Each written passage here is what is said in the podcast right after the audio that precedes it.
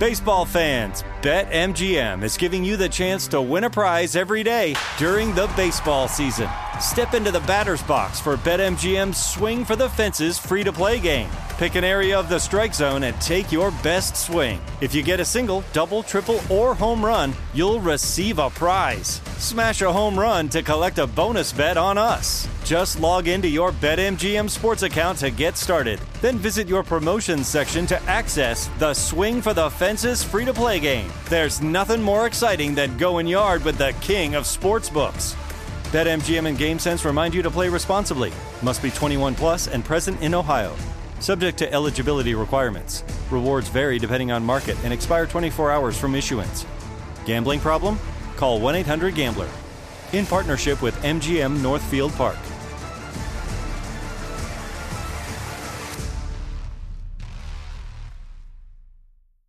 When you buy Kroger brand products, you feel like you're winning. That's because they offer proven quality at lower than low prices. In fact, we guarantee that you and your family will love how Kroger brand products taste, or you get your money back. So next time you're shopping for the family, look for delicious Kroger brand products because they'll make you all feel like you're winning. Shop now, in store, or online. Kroger, fresh for everyone. This is your moment, your time to shine, your comeback. You're ready for the next step in your career and you want an education employers respect. So you're not just going back to school, you're coming back with Purdue Global. Backed by Purdue University, one of the nation's most respected public universities, Purdue Global is built for people who bring their life experience into the online classroom. Purdue Global, Purdue's online university for working adults. Start your comeback today at purdueglobal.edu. This is the Jabberjaw Podcast Network. Support for this podcast comes from Talenti. When Talenti makes gelato and sorbetto, they tend to get a little overzealous. Did they need to use so many raspberries in their Roman raspberry sorbetto that the machine broke? Did they need to try 25 different chai teas to find the perfect spice blend for their vanilla chai gelato? Did they have to invent giant mint steepers to make their Mediterranean mint super minty? Does their obsessiveness make Talenti, gelato, and sorbetto the greatest? You be the judge. But yes, it does make them the greatest, and they're also the judge. Talenti, the delicious is in the details. I love this stuff. Thanks, Talenti. Now on with the show. Hey everyone, I'm Ray, and you're listening to 100 Words or Less, the podcast. Hopefully, you're doing well in this fine morning, evening, afternoon, late night, whatever time of day it is. I hope uh, it's good. And thank you for joining us on this beautiful romp through people who are involved in independent music, whether it's punk, hardcore, metal, indie rock, whatever it is, as long as it's from that independent mindedness that we all love. That's what we're covering here. And uh, this week, I am exhausted, but we have an amazing, amazing guest. This dude is the realest of the real, and uh, one I was very uh, excited, nervous, all of those emotions combined. Roger Miret. He is the vocalist for Agnostic Front, and uh, he's a, he's a lifer. He's been making music for a long time, and he's been active in the hardcore community. And uh, yeah, I just uh, I was was excited to talk to him. I mean, and the whole reason that we are talking to him is because he has a new book called My Riot: Agnostic Front, Grit, Guts, and Glory, which comes out next week, the 29th and I've had a chance to read a couple of the chapters, and uh, it's great. I mean, I really love the recent dearth of mm, you know biographies. I was going to say novels, but I guess technically they are. But biographies on people who are uh, you know involved in the foundational aspects of this awesome music scene. And Roger's story is uh, is really really interesting. So we get into a little bit of that uh, in this interview, but uh, yeah, it was a just a, a, great, great chat. He lives in Arizona. Talked about being a dad, so much cool stuff, and um, yeah, that's that's what we got going on today. Let's get some um, you know announcements, business pleasantries out of the way. So we have a new sponsor, and this sponsor, well, I wouldn't even call it a sponsor. Let's just call it a partnership, right? I, I want to get the word out about this awesome website.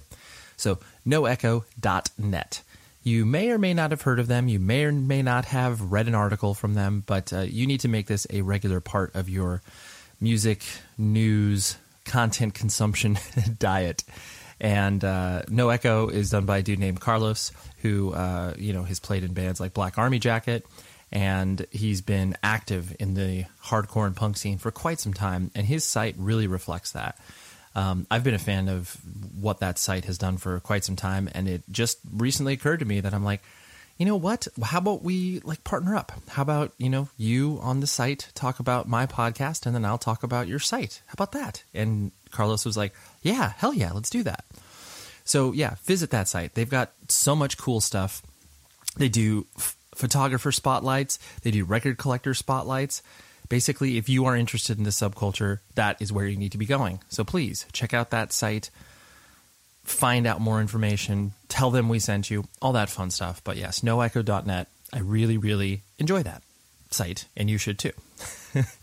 and then uh, what else do I got? Uh, yeah, go visit all the Jabberjaw podcasts. I'll tell you about one in specific. It's Modern Vinyl. Modern Vinyl is a great, great uh, podcast, website, media empire. Not maybe that's a little overstating, but the podcast is awesome. I really enjoy the work that Chris does, and he puts a lot of time and effort into the podcast as well. So you should check it out if you are remotely interested in vinyl. They got the stuff for you. So yeah, I think that's all, right? Yeah, I, I, I just my brain is a little frazzled because there is a uh, huge podcast conference in Orange County, and that's why, frankly, this is a day late than when I normally like to publish it. So I apologize in advance because I know I get uh, emails and tweets on Wednesdays if uh, something doesn't get released, and people are like, "What's the deal?" I'm like, "I know, I know," but life gets in the way sometimes. But it's just been uh, yeah exhausting because you got meetings and you know walking around and all that fun stuff. But um, yeah, so that's why it's a day late. But here, let's talk to Roger, and I will talk to you at the end of the episode. So here we go.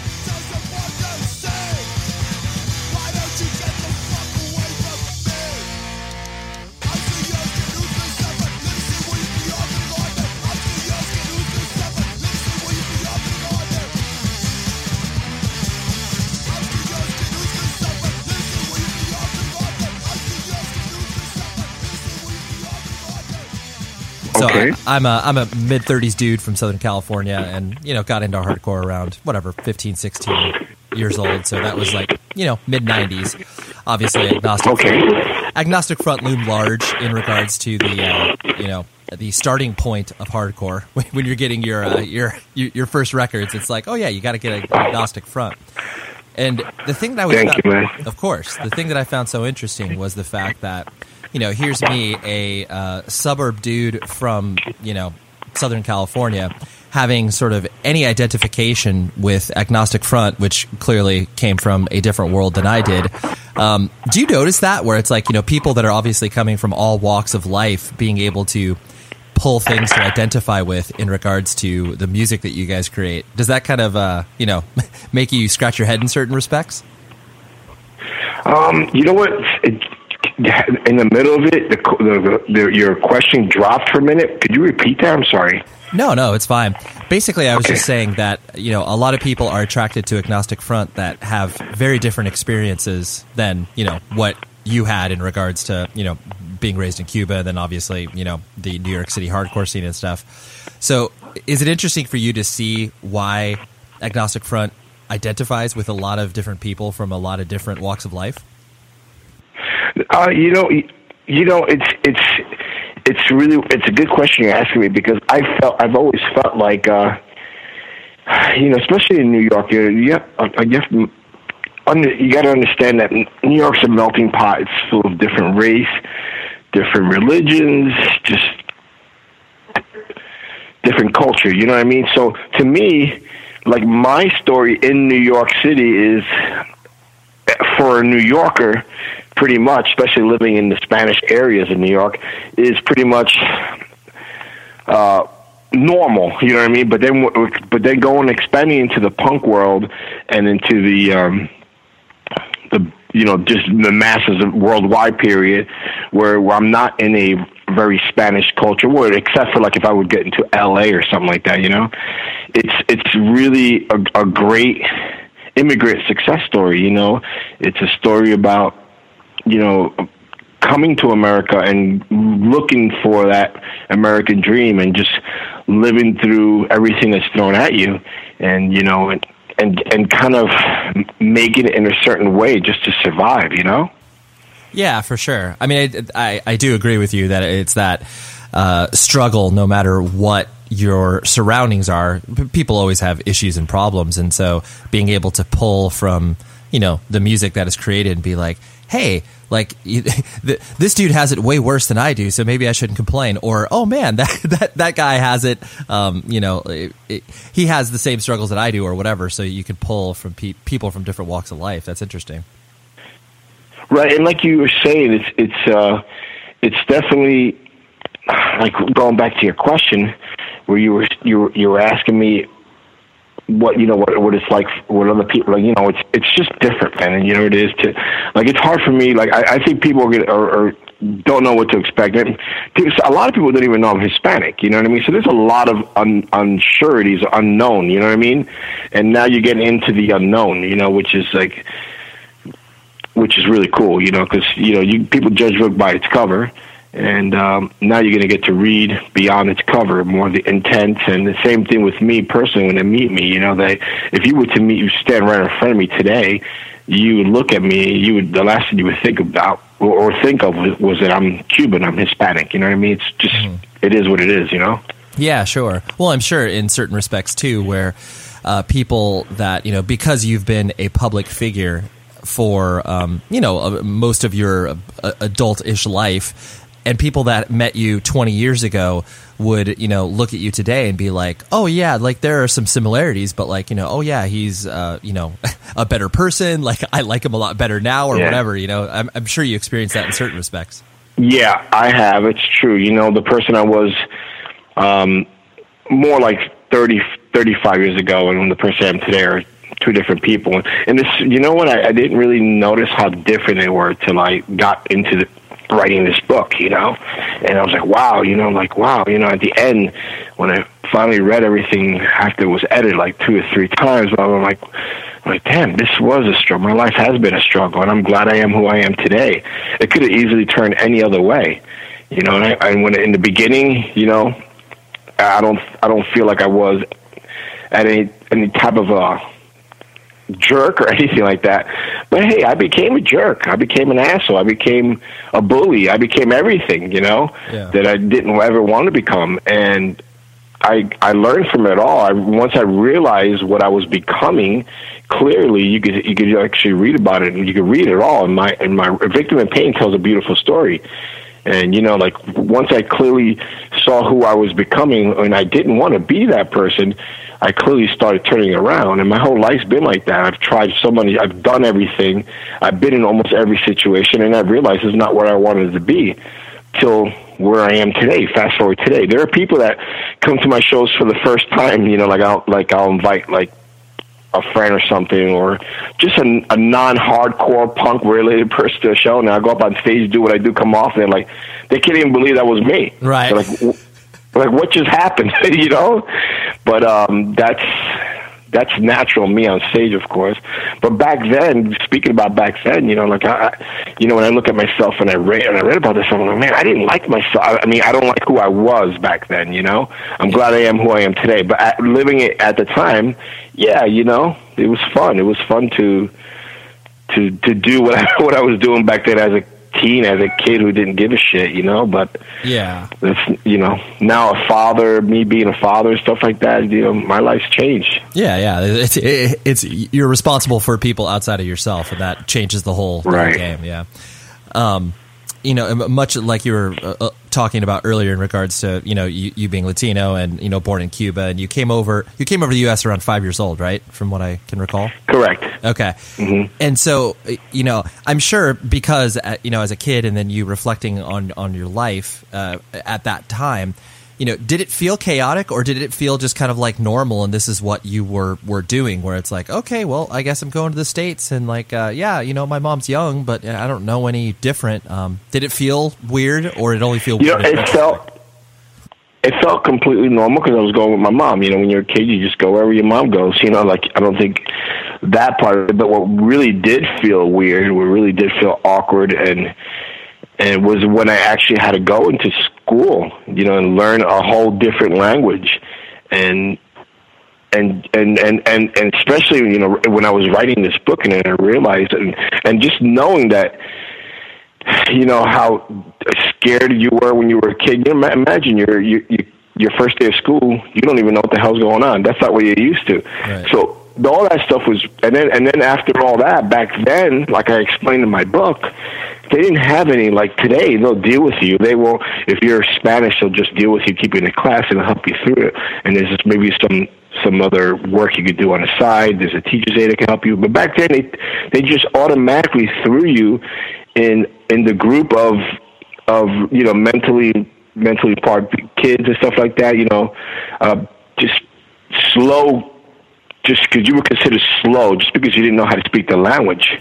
Right. And that was all it was. I didn't know how to speak the language. I wasn't slow. So I had to go in schools with the uh, mentally challenged kids and stuff like that till I could speak English, which is ridiculous, you know. And I'm not trying to knock them down, of course, you know. I mean, um, uh, um, it's unfortunate they have their own struggles, but that's how they dealt with stuff. You know what I mean? Totally. Yeah, yeah. Well, I mean, they they look at a person like you getting thrown into the situation and are just like, oh well, I mean, this is the best way we can deal with it. So here he is. Yeah, I'm not going to deal with this guy. I'm not going to go any. I'm not going to help any further. Look, bring him back when he can speak, uh, when he can say the alphabet or something like that. You know. Yeah. And now understand this that we're here on our own. So my mom doesn't know a word of English either. So then it was up to me. It was up to me to teach my siblings what I knew, right. you know, and you know, yeah, and, and and help them get through because it wasn't my my mom would never do homework with us. She had no idea what the hell was going on. Right, right. So then I became I became the caretaker, and my whole life is that's been who I be, I've become. I, I I am a caretaker to this day. I, I, yeah, I was five years old. I had to take care of my family. Yeah, you know, teach my family English, teach my family things that culture. You know what I mean? Yeah. And how, um, how, how, did you how did you even because I mean that's a that's a daunting task to you know start to understand the English language. Like where did you even begin? TV. no, okay. only kidding. No, no. Well, uh, no. honestly, so many people. No, we didn't. I, I don't think it was TV. okay. Um, of course, the Mickey Mouse Club was great. Yeah. But yeah, yeah. I used to, you know, stuff like that, black and white. I remember TV. My TV was black and white, and I think they had color back then, sure. and it was little. I don't know. You know, I learned. I really did learn in those those classes I had to go to. Sure. Those, you know, and I guess it's it's they're made for slower kid, you know, slower people to to move up, and that's be, probably was the best approach at the time. But um, got it. It's that's where I learned. I learned from playing outside with other kids. I just started learning. Where even even my Spanish was different than their Spanish. Like I think I may have explained it in my book, where uh, Cuban Spanish. You know, we all speak Spanish, but we have different um, dialogue of it, or different like curse words. Different like some things mean something different and, different. Like I'm Cuban, and like I was. I remember playing with this Puerto Rican kid, and I said, "Look, look, there's a bicho. A bicho is a bug." or a fly or something like that. Well, to a to a Puerto Rican, a bicho is the male's private part. Right. So I would have shit like that happen, and their moms would get mad. Would go to my mom and say, "Hey, you know, he's teaching my kid how to curse." And my mom was like, "What are you talking about?" You know, right. it's just there was a lot going on. There was a lot going on, and at the same time, trying to learn how to speak English to go ahead and pass it on to my siblings and, and, like I say, like today, I still am a giant caretaker, and that's been one of my problems. And I, I should take care of myself first, and I always put myself last. But it is what it is. Right, right. And so, so as you started to become, you know, more familiar with the culture and start to, you know, understand the English language better, um, like, did you did you care about school, or was it one of those things that you just felt like, oh man, I can't wait to get out of here? No, I actually loved school. I love I've, I've loved learning. I, I took a, I took the school really well. I think once I once I got kind of the role and once I started going, I was I I, I was I was an honor student. I have I still have my little certificates for graduating like sixth grade with honors, you know, stuff like that. I was a really good student. You know what I mean? And I took to it. I mean, I was. I guess as a kid, you're a sponge. You can learn so much. My kids today, uh, their uh, Desi is is eight, Avi's ten. But they started this this school that that's an immersion school, and they learn Spanish and English at the same time. It's like sponges; you pick it up really quick. When you're little, it's not that difficult. Believe it or not. Now today, if I had to learn a different language, you know, Right. your brain just doesn't want to do it. But I picked it up pretty quick, and I remember liking it a lot and and really rolling with it. You know, and um, and uh, it wasn't as difficult as maybe I'm trying to say it was, but it was just very difficult the first year, first two, one and a half years. You know what I mean? Yeah. Oh, absolutely, for sure. Um, and you there, I- I'm jumping around in your life because you know, I mean, clearly there's been a lot that's been documented in regards to past interviews and stuff like that. Um, so Right. you know, I'm not going to ask you like, oh, what was it? Well, the, you know, how did Agnostic Front form? Because clearly people have spoken about that before. Yeah. But the you know the thing that I always find interesting uh, from bands that came from your era, you know, was the fact that there's really no roadmap for bands figuring out like how to tour besides you know your community where it's like oh hey I, you know I just we just played a show in Connecticut with this uh, you know at the tune in like this is this is the dude to talk to or whatever um, and clearly there was no path to you know make a living like that wasn't even Right. part of your plan Considered. Right, right. Yeah. So, uh, so I guess when did it, you know, in your mind, when did Agnostic Front start to get, um, you know, momentum? Whether it was a particular record cycle or whether it was like, oh yeah, we played a big show that all of a sudden I felt like, wow, people are really taking us seriously. Do you remember a time like it doesn't have to be super specific, but just kind of a general Yeah. feeling? Well, I remember two times that are both very pivotal in my in my in my, in my life.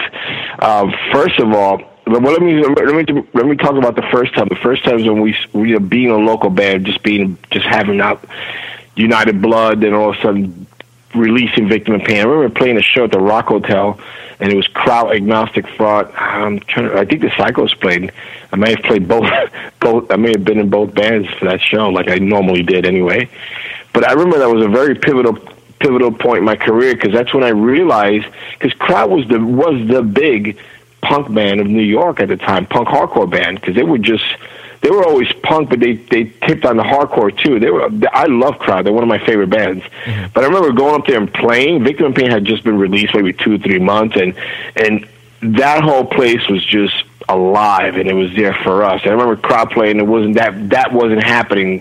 What just happened for us? You know, that magic wasn't there, and that was a very pivotal point in my my career, in my life. I was like, wow you know something's happening you know like uh, victim in pain took took took america by its balls you know i remember doing that tour and like you said, we had no cell phones, we had no computers, we had nothing. We would just show up to places that we, to people we were writing with, and they say, "Yeah, here's here's an address. See you there." You know, Right. And then I and, and then getting there, and then things were always chaotic, and things were always different. Oh no, no, we had to move it, but you know that we never knew. We just had to.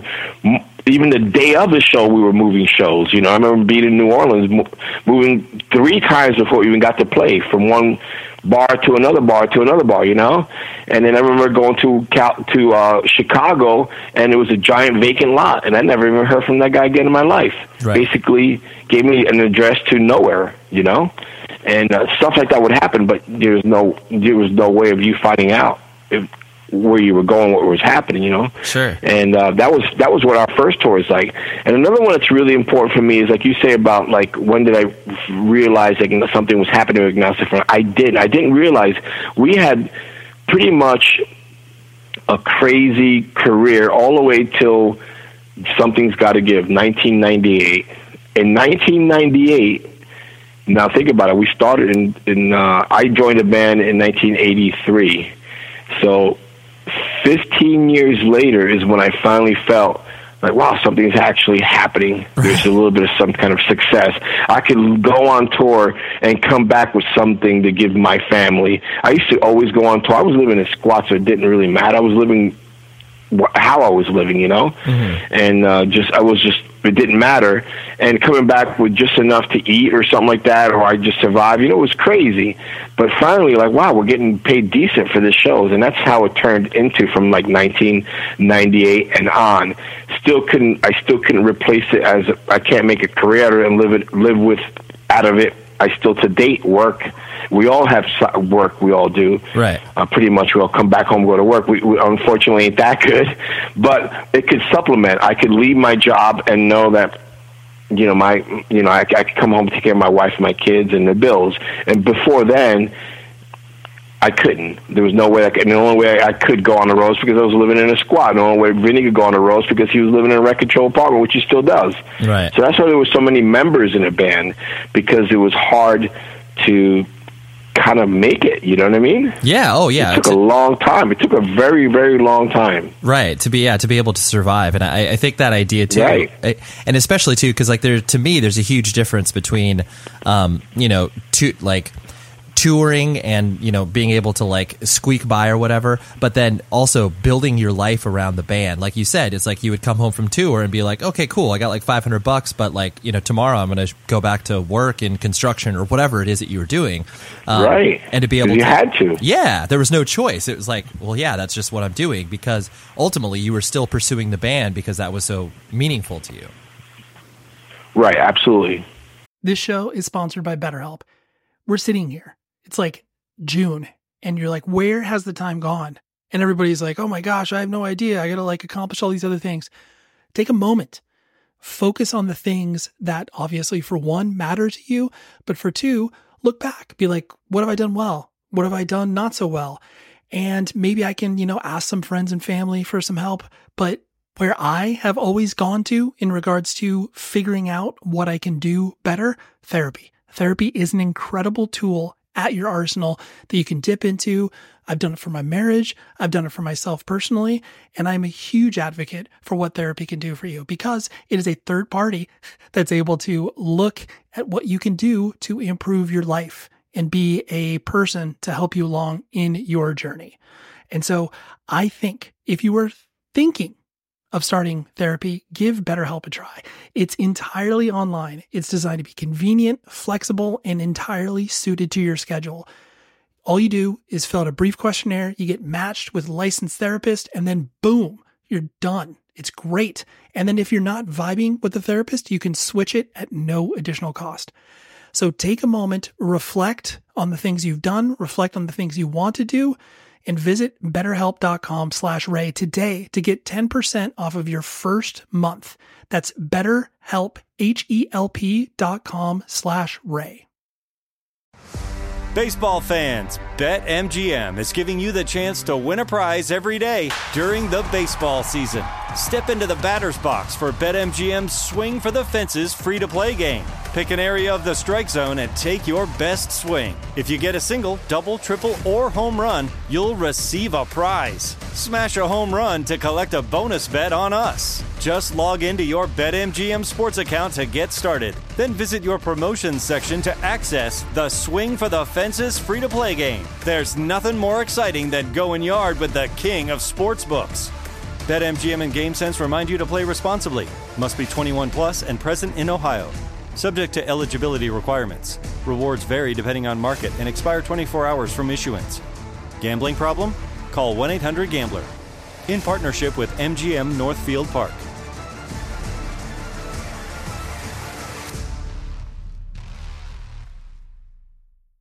This Father's Day, shop at the Home Depot to find the perfect gift to help dad be everything he can be. Because your dad is more than just a dad. He's groundskeeper of the yard, the perfecter of the patio, and the cleaner of the clippings. He's the weed fighting, hedge trimming, leaf blowing lord of the lawn. He sees the job and he gets it done.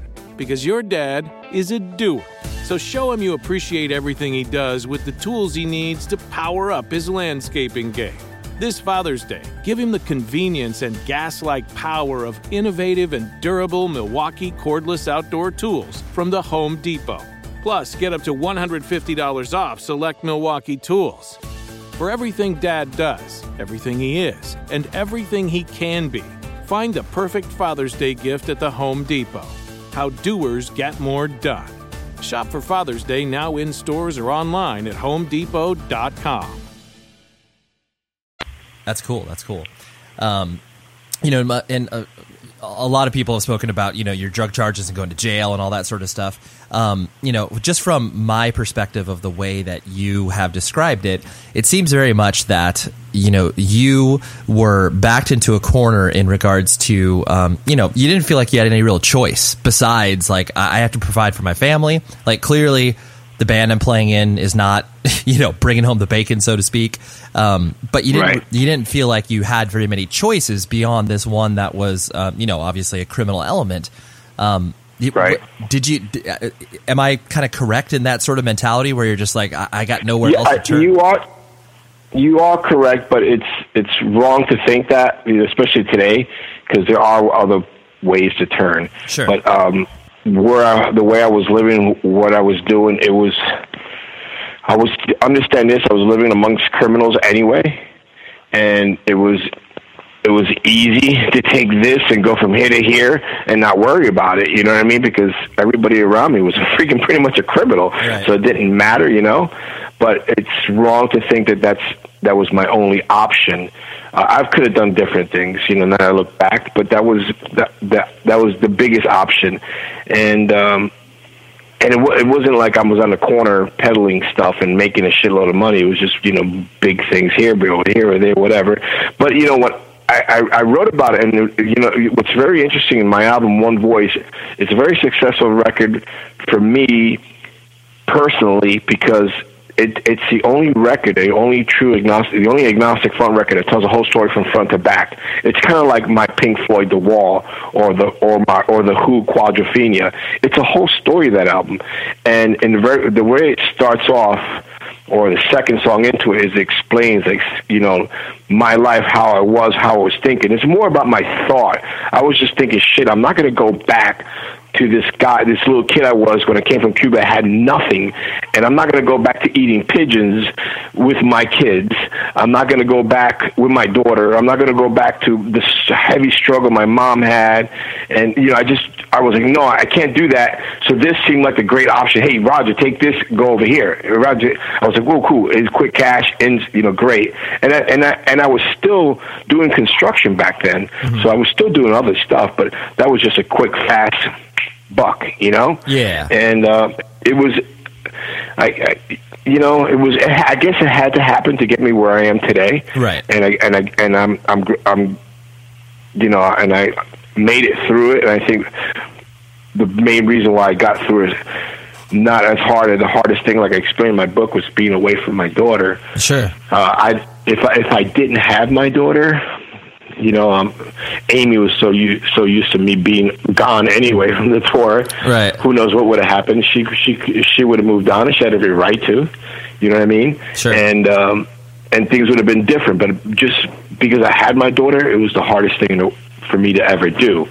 But you know, being that I was already living amongst criminals and knew I had that criminal mentality. You know what I mean? You know what I mean? And I, I, sur- I could survive. Not a, not a problem. I could stand up for myself, do what I got to do, and you could survive. And so that part of it wasn't tough. But um, I should have made better choices, and that's clearly what my books. I think my, I hope my book Yeah.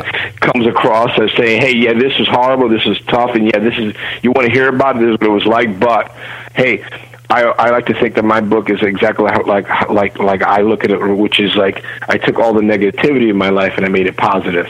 Right. Say, hey, don't go there. You know? Yeah, no, it ain't worth it. You know? Yeah, it's a it's a Absolutely, It's a, it's a, ta- it's a tale of warning. You're like, hey, like you, yeah. you don't you don't have to do what I did in order to end up in a positive place. Right. Yeah. And you know what? And you know what's really what's really great uh not great about it, but uh, like I had a lot of really good friends that stood by my side and they knew they knew what I had done and they knew I'd done some wrong, but they knew me as a character and they knew I just fucked up.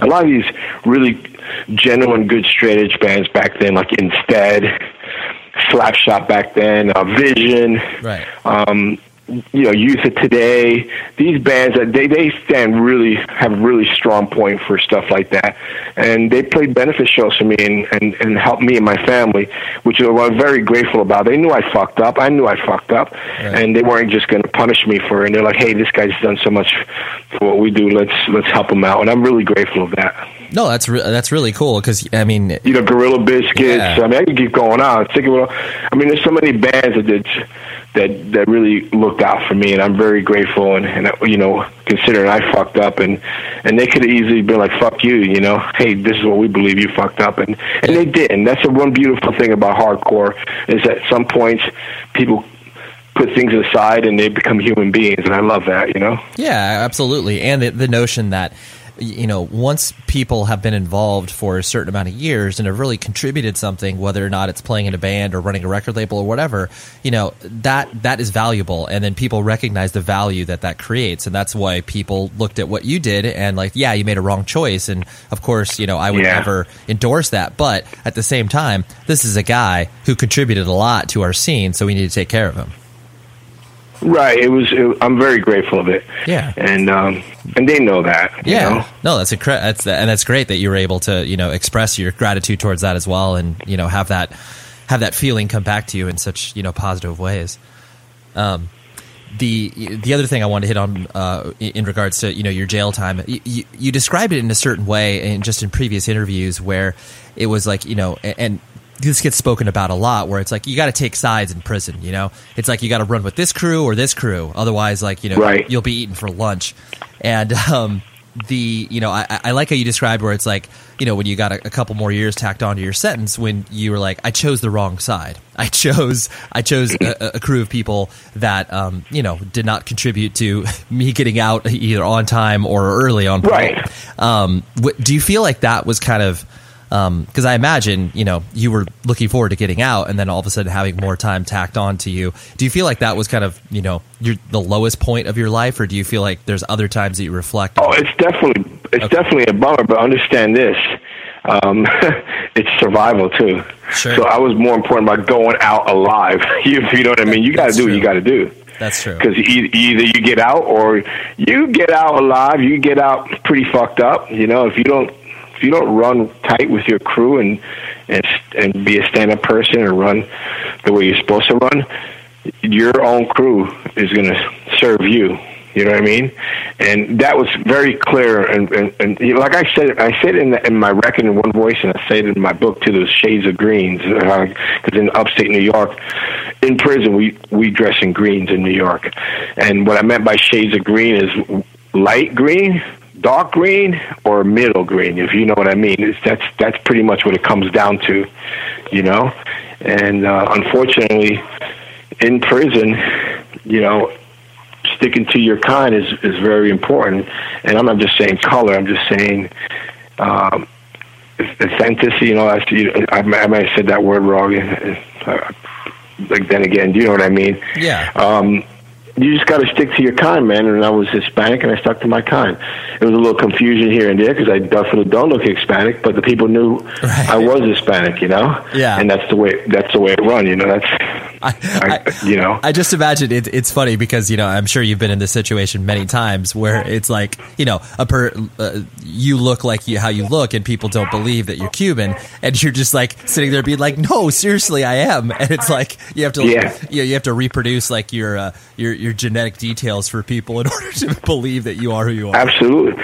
You don't know how many times I'm in, I'm in a place and they and people speak to my wife in Spanish. She has no idea what the fuck they're saying, Right. and then I reply in Spanish and they freak the fuck out, like whoa. Right. Or I, many times I was in little grocery stores in New York City and they think I'm just a normal white guy in a store or something like that, and I hear them talking shit, and then I reply to them or I'll say something in Spanish and they're oh, you speak Spanish, you know, and then they're shocked because they just talk shit and they knew I heard it. Right. You know, I called them on it or whatever. So, you know, like I say, hey, you can't judge a book by its cover. And what's crazy about it is if you go to Cuba or like you go anywhere in South America, you'll see that not everybody in Cuba has a chicken bone through their nose, if you know what I mean. Of course. You know, Totally. you know, it's, that's not the way it's supposed to be. We have everything in Cuba: whites, blacks, Hispanics, Indian. That's how it is all over the world. That's everywhere, and everybody's so like in tune with what somebody, the perfect Cuban should look like, or the perfect, you know, Hispanic guy, or the perfect Afro American guy should look like. But hey, you got to look uh, beyond that because you'd be surprised. Yeah. I, I know totally, absolutely.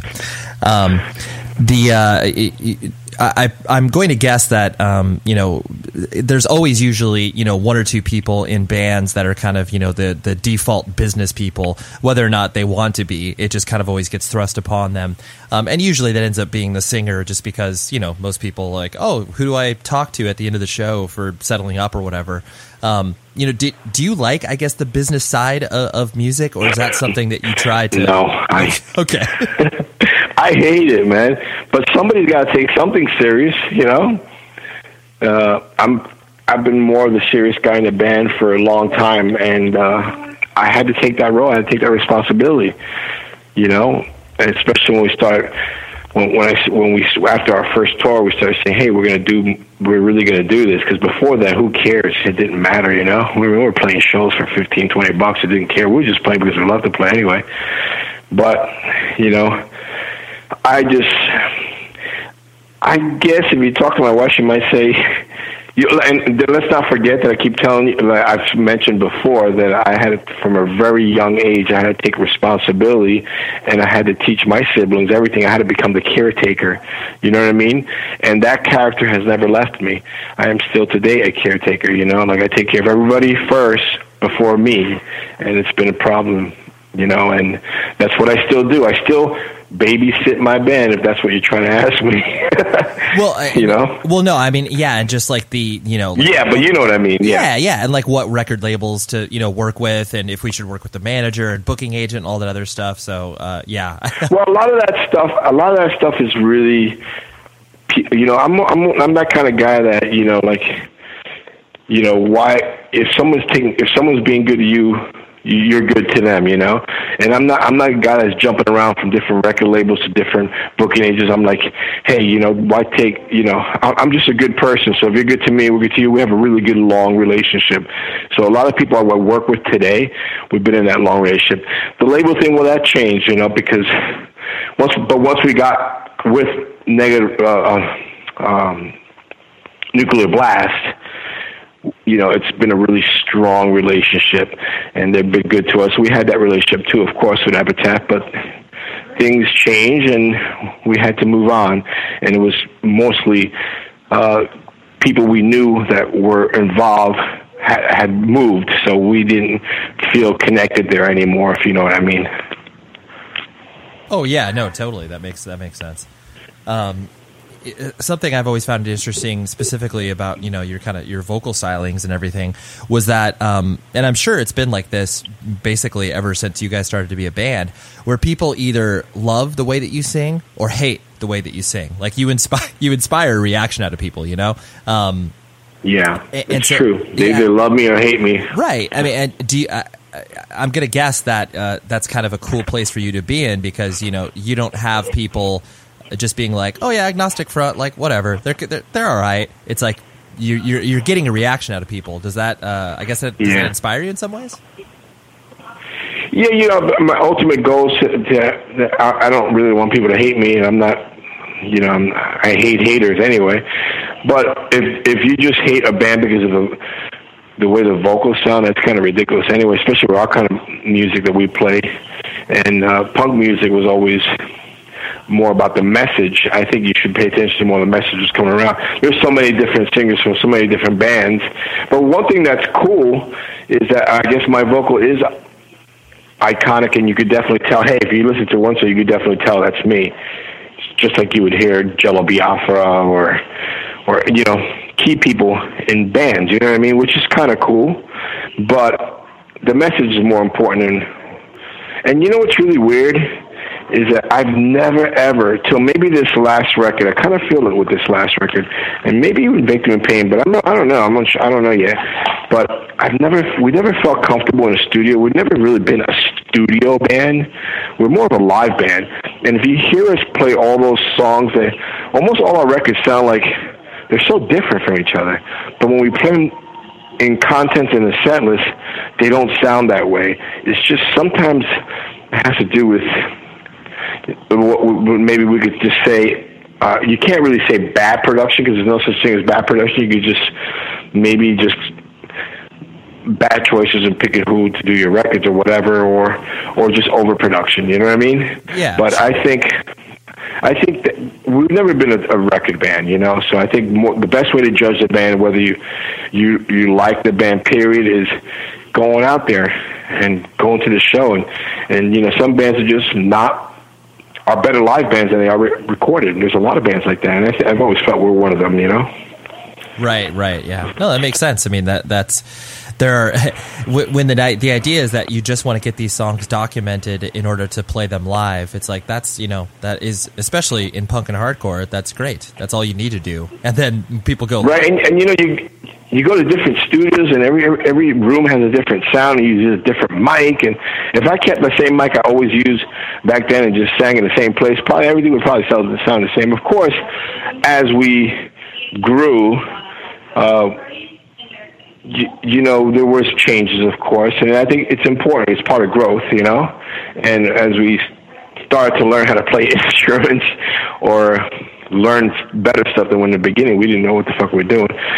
You know, things change, or you become you get a little bit more comfortable in who you are, and a, a lot of stuff changes, whether it's vocal wise or guitar playing or drumming. You know, so growth is important, but it's important. You know.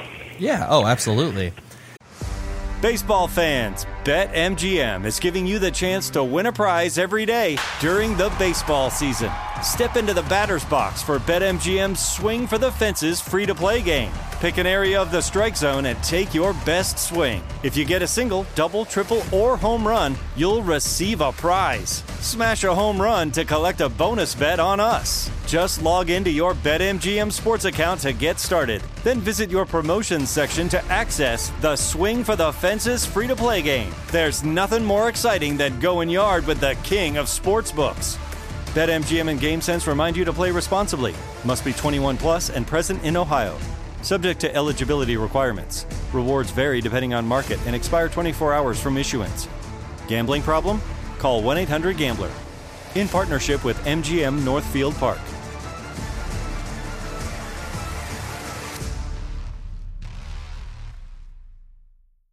This Father's Day, shop at the Home Depot to find the perfect gift to help dad be everything he can be. Because your dad is more than just a dad. He's groundskeeper of the yard, the perfecter of the patio, and the cleaner of the clippings. He's the weed fighting, hedge trimming, leaf blowing lord of the lawn. He sees the job and he gets it done.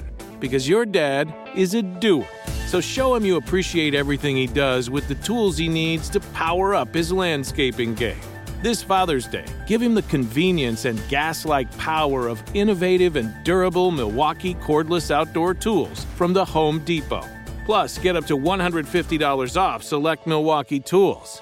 For everything Dad does, everything he is, and everything he can be, find the perfect Father's Day gift at the Home Depot. How doers get more done. Shop for Father's Day now in stores or online at homedepot.com. When the sun goes down, opt for bold and blingy styles, like the made to be seen, very sexy push up bra from the Very Sexy collection. In on trend hues like black shine, green, and citron. For a glam statement, pair them with your favorite jeans and bring the heat. Because life is better in a bikini. Rewind to the future with the VS Archive swim collection inspired by Victoria's Secret's classic looks from the 90s and early 2000s. For endless out of office options, mix and match with Victoria's Secret's wide range of bikini tops and bottoms that offer you every type of coverage, from full to cheeky to minimal. Now in this season's must have shades and patterns. Add the finishing touch with the limited edition Bombshell Escape fragrance, a free spirited take on the iconic Victoria's Secret scent. Dive into a vibrant blend of juicy guava, lush palms, and summer glow peony. Shop now at your closest Victoria's Secret store or online at victoriassecret.com. Um, and so now, you know, now kind of, you know, r- reflecting on, uh, you know, the book that you you've decided to write with, um, you know, a great John Wiederhorn, right, helped you basically piece Right, this right. together. Cool. Um, you know, eh, there there have been a lot of people from your kind of generation that have you know pulled together books and you know reflect on their lives just because you know each one of you guys has your own distinct and crazy story. Um, you know what? I guess what kind of pulled you out to motivate you to you know contribute to um, you know that that sort of uh, the narrative that a lot of people from your era are also writing books as well. Well, if you look at our, I think it was Riot Riot Upstart.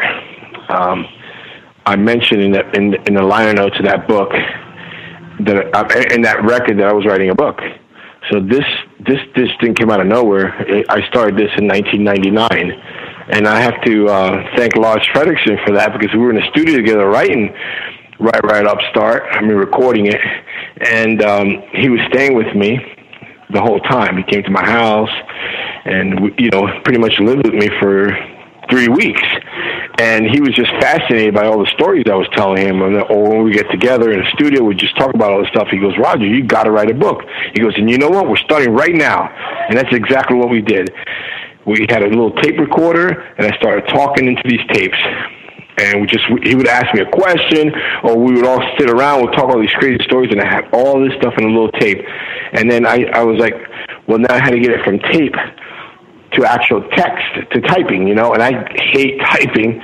So then I started doing production work for other bands for free, but you had to do my transcripts and and and I, and then a bunch of bands I did would type all my transcripts out, and I have them all these floppy disks. I still own to to date till today, I still own these floppy disks. Okay. And that's how the book started. I lost it twice during 9/11, and again later on and then that's when I decided to move to Macs. I'm like, oh, these viruses keep fucking up my story and stuff. My wife tried to help me with it, typing and doing all that stuff. She was like, wow, this is too much. It's crazy. Again, and then thankful John came into my life. First time he approached me, I really wasn't into it because I just something I've started on my own. I wanted to finish on my own. But then he approached me again about three years ago. He, John approached me about five years ago. I was like, nah. He goes, I want to see it all. And I sent it all to him. He goes, wow, this is incredible. This is fascinating. He goes, I want to help you. And I was like, oh, John, you know, I really want to do this myself. You know, it's been, I've been on it myself. Something I really want to complete myself. And then about three years ago, he hit me up again and said, hey, how's that book going? I want, I want to read some more stuff. Did you finish it? And I was like, you know, John, I didn't. Right. let's let's help me finish this, you know, because at that point I had two kids in my life again. I was touring with two bands and so much. I was like, you know what? Thank you for for even wanting to help me. And you know, who he's a great writer anyway, and and it was just amazing. Uh, us two together came up with something really fantastic.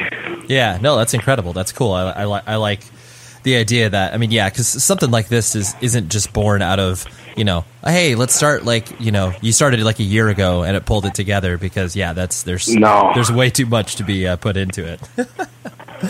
Absolutely, man.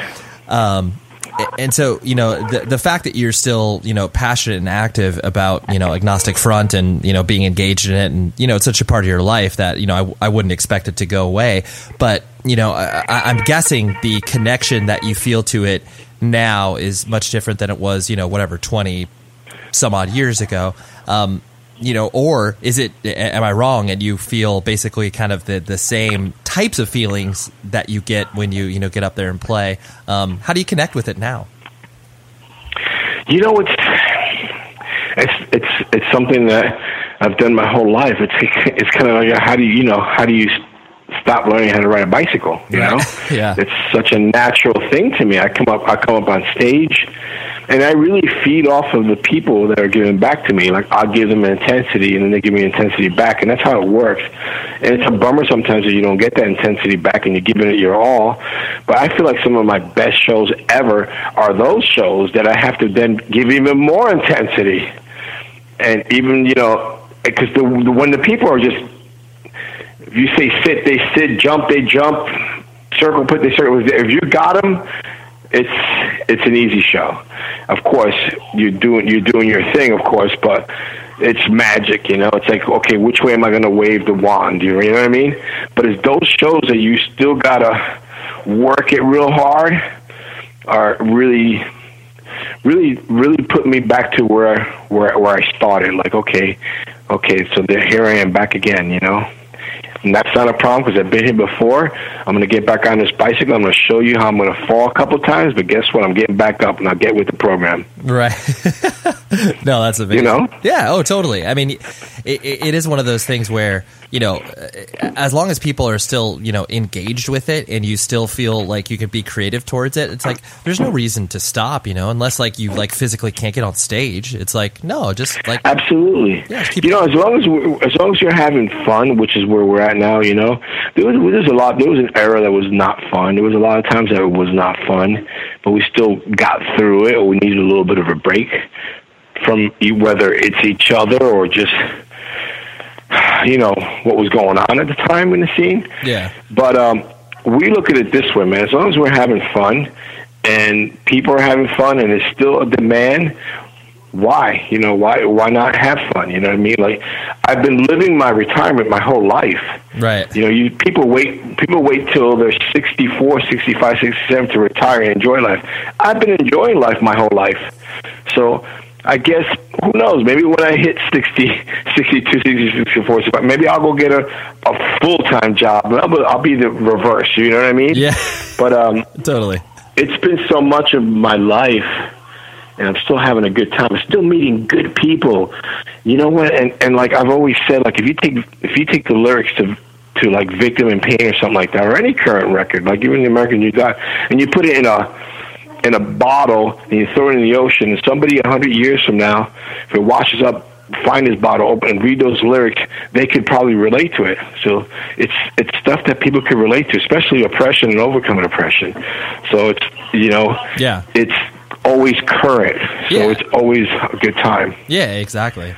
Um, two last things I want to hit on before I let you go was the um, you know like you like you mentioned before, you you know you're a father, you've been a father for quite some time, and the um, you know does it does it feel interesting in certain respects where um, I'm sure that there were many parts and times in your life where you know the idea of having a family was probably so far from your head where you're just like oh yeah like you know not saying that you were of this mentality of like you know the live fast die young sort of thing but um, you know being in the position that you are now where you know your kids have changed your life you know for the better and pulled you out of you know dark places um, you know is it is it weird to be like wow i'm here like that doesn't you know that that uh, in a lot of respects doesn't make sense to me Right. You know what? To be honest with you, I was living that live fast, die young. Okay. Um, thought of the thought of having children was not a thought. You know, and but then when it happened, I've always, I've loved children, and I've always, you know, I'm I'm one of those guys. I'm not one of those guys that don't like kids. Kids, kids I've always loved. It. Don't forget, being that caretaker, I was always even raising my littlest brother, Freddie. I had Freddie with me on the New York hardcore scene since he was six years old. So it wasn't something that would be completely new to me. Um, but it was shocking to have a child young, of course. Yeah. But I was definitely on that live fast, die young momentum. And today it's a little bit different. It's more like live old.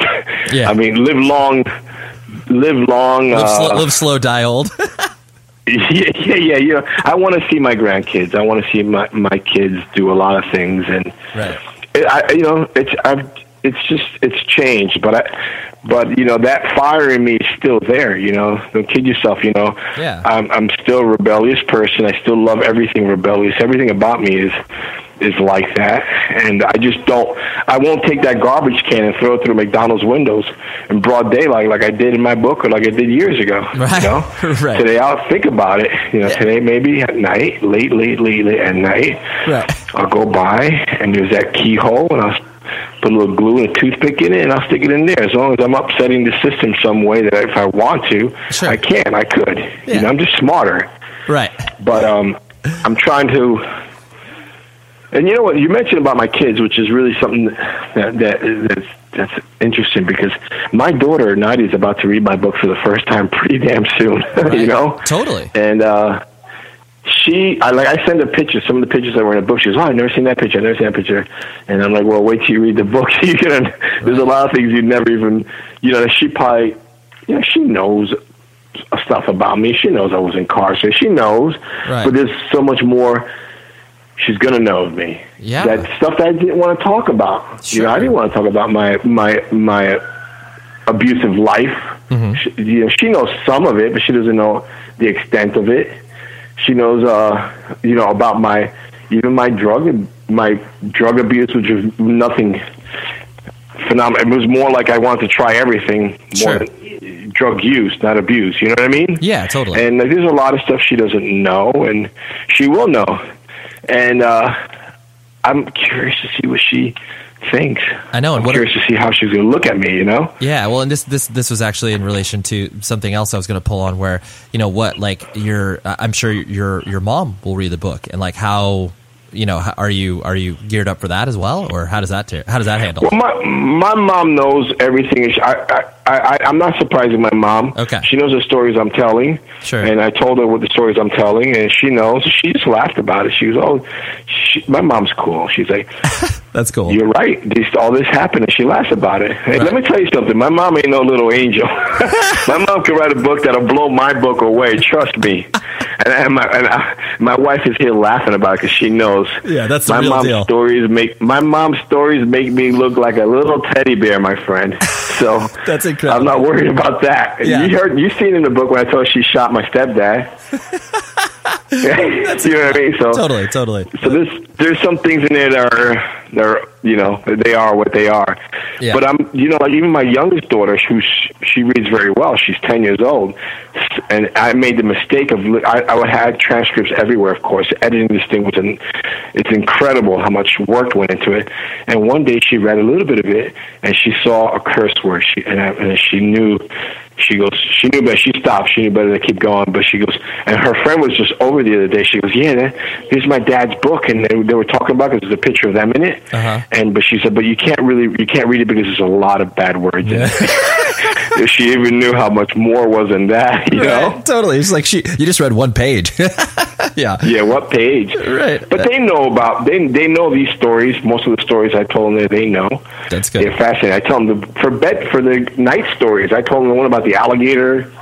Okay, yeah, sure. I didn't tell them about. I, of course, I didn't tell them about the rabbit because it's frightening for a kid. Of course, right. But um, they know they they know I was incarcerated. They don't know why. Once in a while, they try to get me to tell them why. of course. I just tell them I just did things that I shouldn't have done, and Right. I broke and the this law. is why you don't do things. Yeah, Yeah. But you know, they're not completely out in the dark. Sure. But uh, they eventually they'll read my book. Yeah, exactly. They'll be keyed on to me directly. You know. And yeah, they'll know they'll know a lot more about you, which is uh, you know, I mean, And guess what? My wife hasn't read my book. oh yeah, so that that that that'll be interesting as well, I'm sure. Yeah. But she's she's lived through a lot of it, so you know she's gonna. Yeah, she's lived. She knows me well, Right. very well, and and sh- her life alone is just as much of a struggle as my life. So Sure. there's Exactly. nothing new to her, you know. So it's nothing like, you know, Yeah. Totally. there's just stories she didn't know, and and she she's been through with me through this whole process, and she's like even heard me talking about stuff, and she's like, "Wow, I didn't know that." Wow, she's blown away in a couple things too. Yeah. But yeah. it is what it is. No, for sure. Um, the uh, the last thing I want to hit on was you know you you've been you still live in do you live in Phoenix or do you live somewhere else in Arizona? Yeah, I live in a Phoenix sub- suburb. I live Okay. in Scottsdale. Oh yeah, okay. Um, so, anyways, but like living, you know, living in Scottsdale for you know the the, the past couple years that you have been, um, you know, it, it, does that uh, kind of contribute to your creativity in certain respects? Because you know, if you were still living in New York City and you know having your family life and you know having everything that you do in Arizona, um, do you feel that is able to give you kind of a, a wider breadth of experience? No, actually, I feel actually the opposite. You know, like even though New York City's changed so much, um, living here in Scottsdale is so different that like you would think about like if there was ever writer's block, you would definitely get it here. You know, Okay. because it's completely so different than what I'm used to. Even though New York has changed a lot, but thankfully and gracefully, I have my mind. I could always go back and reminisce on my life and bring stuff back. And most importantly, is I like to read. I like to know what's going on with the world. You know, all the time. I'm not that guy that watches uh, Kardashians or whatever garbage is on TV. I want to know real stuff, real documentaries. I even want I want to watch news just to learn. Though I don't know what's real, what's fake news anymore. But if you know what I mean. Um, I just I want to challenge myself. I want to know what's going on in the world, and that's where the inspiration comes from. Because, you know, it's not that hard to write a song if you just just sit one day, listen to the news. You're like, wow, this world, as good as it is, there's a lot of fucked up shit still happening. And you know, of course, it's always your opinion, and you, you know, which is, you know, I voice my opinion, of course, and uh, it's not everyone else's opinion all the time, but it is what it is. And most of, most of my lyrics anyway deal deal with social po- politics more than world politics. Right. Basically, what's going on around me on a day to day basis.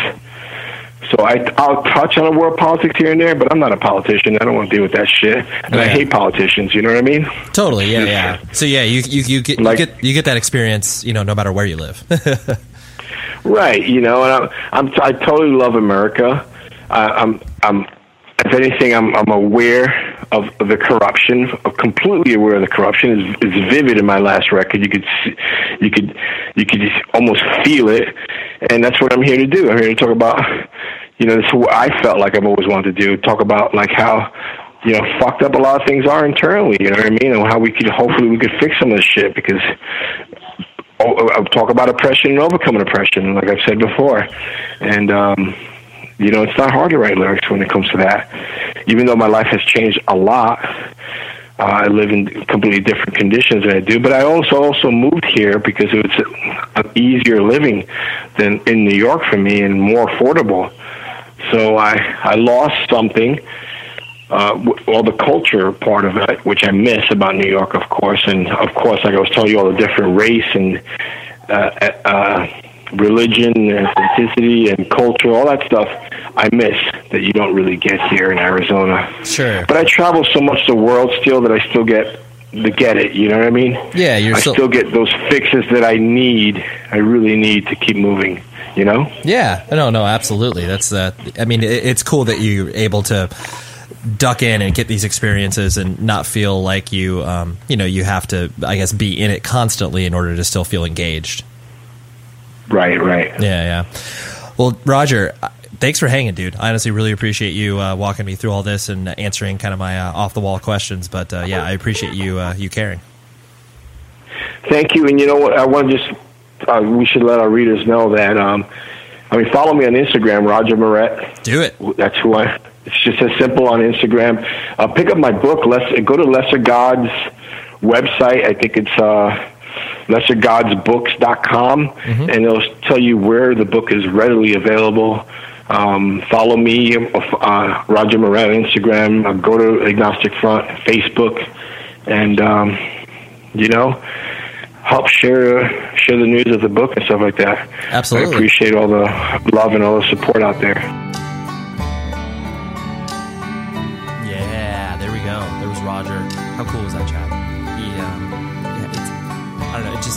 Sits in a really weird spot in my head that um, I get to talk to these people who have just loomed so large in my life for, you know, 10, 20 years of getting into this music scene, and um, yeah, sometimes. Sometimes the only time that I stop to reflect on it is when I'm doing either these intros or outros where it's just like, oh my gosh, I'm about to like do this. Um, and then, you know, the moments leading up to the conversation where I'm calling them on Skype being like, oh my gosh, I better, I better not mess this up. but thank you very much, Roger, for doing the chat. Thank you very much to Jenny, his publicist, who helped set this up. She's a, a great publicist. And uh, yeah, thanks for that, Jenny. And um, what else do I got? Uh, nothing, right? No, that's not true. I'm going to be telling you about next week's guest. And next week's guest is Sierra Kusterbeck, who uh, plays in a band called Neaux. It's spelled N E A U X. And uh, she also played in a band called Versa Merge, which was a, uh, I would say, like mid 2000s Warp Tour staple that was, you know, being groomed to become the next Paramore. And it's, uh, it's a very, very interesting story she has because basically she was thrust into the uh, the independent music spotlight and um, you know had a little burnout uh, and she she just is a super super open interesting person and um, I was excited to have that chat so that's what we got next week and um, yeah I hope that you have a good rest of the week good day all those other nice things that you're supposed to say to other people that's what I'm saying to you right now but um, yeah in all honesty thank you very much for listening to the show and I will see you next week. All right, bye. You've been listening to the Jabberjaw Podcast Network, jabberjawmedia.com. Shh.